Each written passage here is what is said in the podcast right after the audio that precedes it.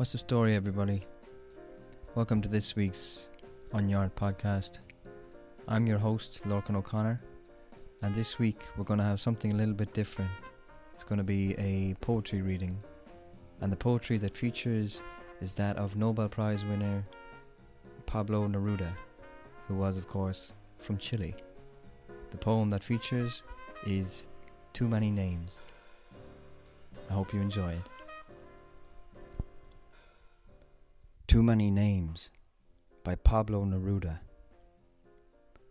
Mondays are meshed with Tuesdays, and the week with the whole year.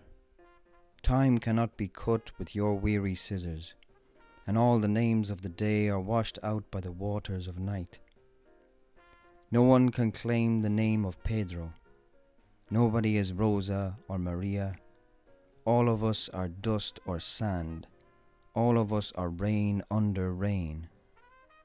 They have spoken to me of Venezuelas, of Chiles, and of Paraguays. I have no idea what they are saying. I know only the skin of the earth, and I know it is without a name. When I lived amongst the roots, they pleased me more than flowers did, and when I spoke to a stone, it rang like a bell. It is so long, the spring which goes on all winter Time lost its shoes. A year is four centuries. When I sleep every night, what am I called or not called? And when I wake, who am I if I was not I while I slept? This means to say that scarcely have we landed into life than we come as if new born. Let us not fill our mouths with so many faltering names, with so many sad formalities, with so many pompous letters, with so much of yours and mine, with so much signing of papers. I have a mind to confuse things, unite them, bring them to birth, mix them up, undress them, until the light of the world has the oneness of the ocean, a generous, vast wholeness a crepitant fragrance.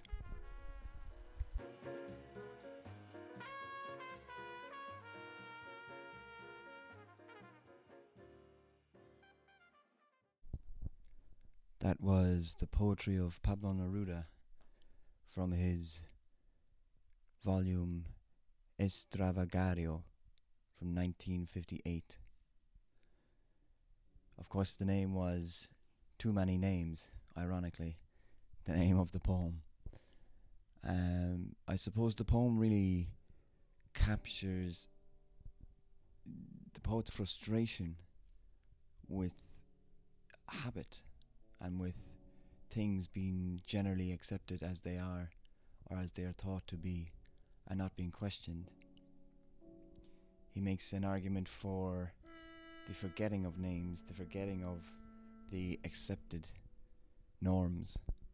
It's a rebellious poem in certain ways, but it's rebellious in the sense that he's not really rebelling against anything, he's just making a plea to the reader to see things maybe as they are, as they are fresh. There's one line towards the end, let me see if I can find it, um, that really stands out. I'll pause this for a second. It's actually not towards the end, it's right in the middle. When I sleep every night, what am I called or not called?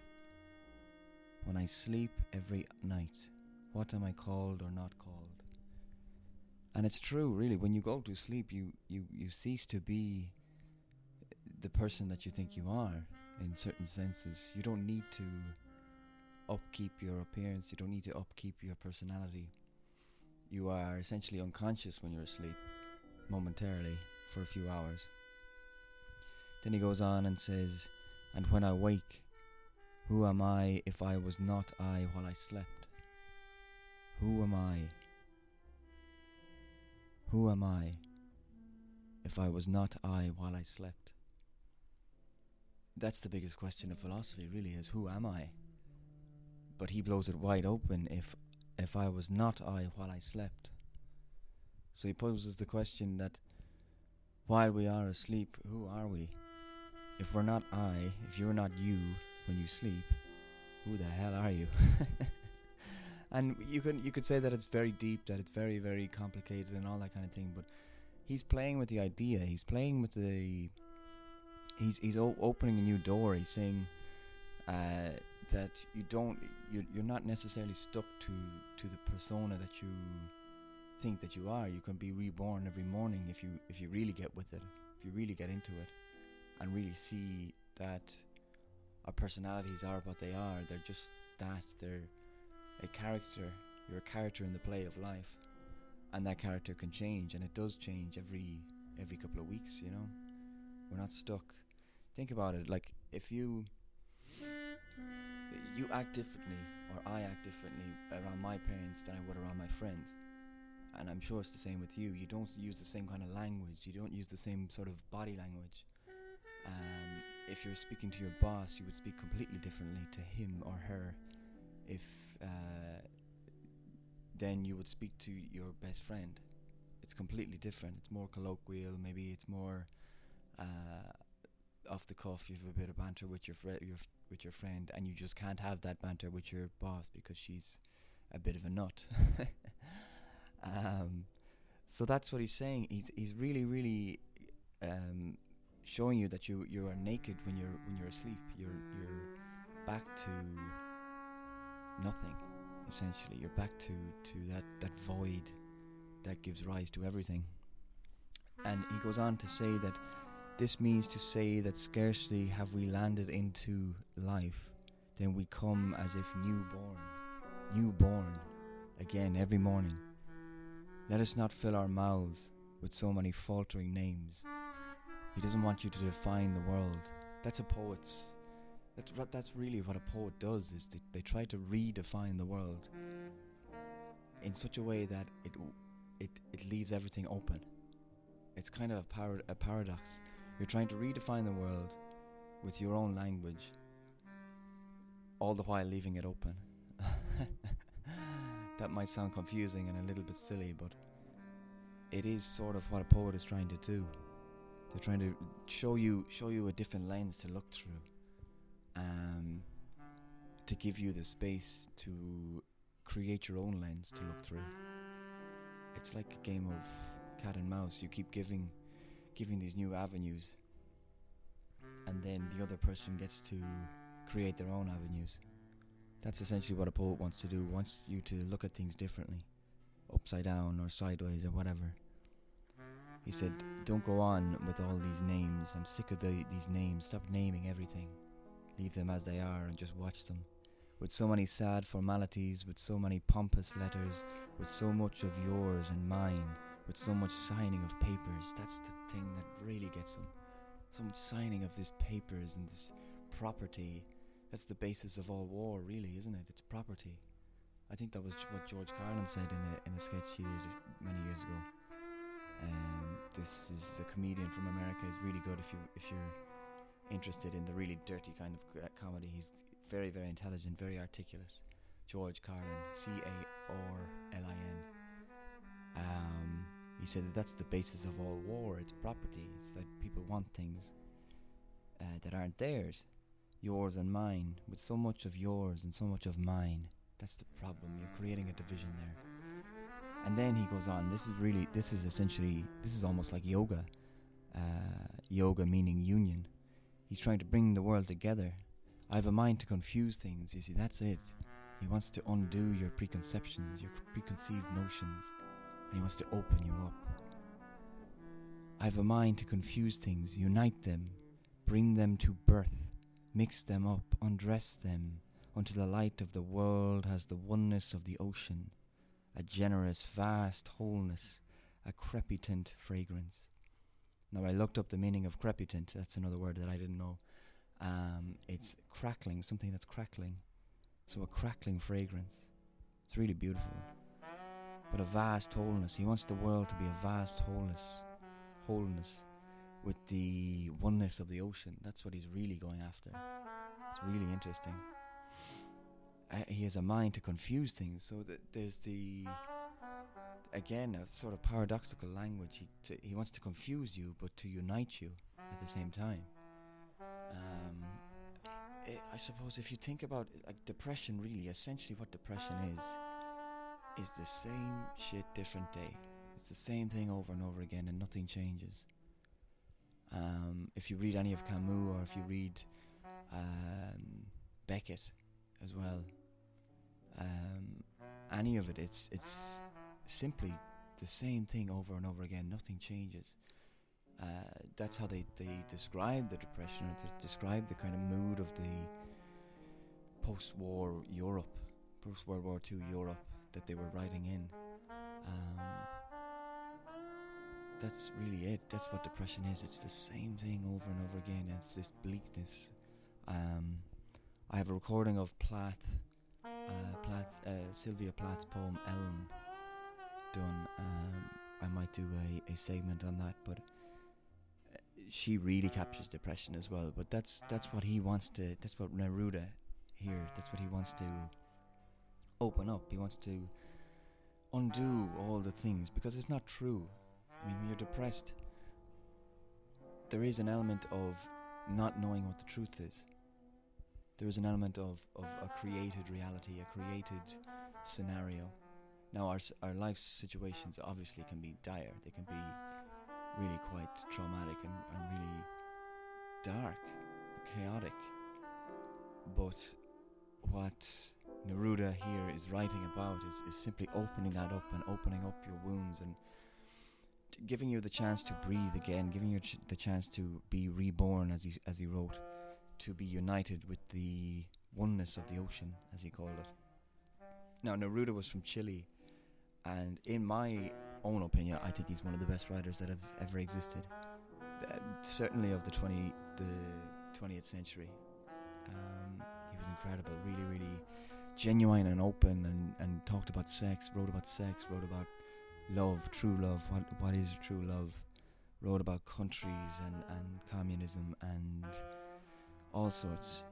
Um, but it's interesting. I mean, even he goes as far as to say that the countries, countries essentially are a created reality. So he speaks about his own Chile. He says, "They have spoken to me of Venezuela's." This is in the second stanza. They have spoken to me of Venezuela's, of Chile's, and of Paraguay's. I have no idea what they are saying. I know only the skin of the earth, and I know it is without a name. It's really beautiful. Like, like I, I know only the skin of the earth, and I know it is without a name. And I suppose if you think about it, well, I mean, the earth has been here mm, so much longer than we have as human beings, as a, as a species, as sapiens.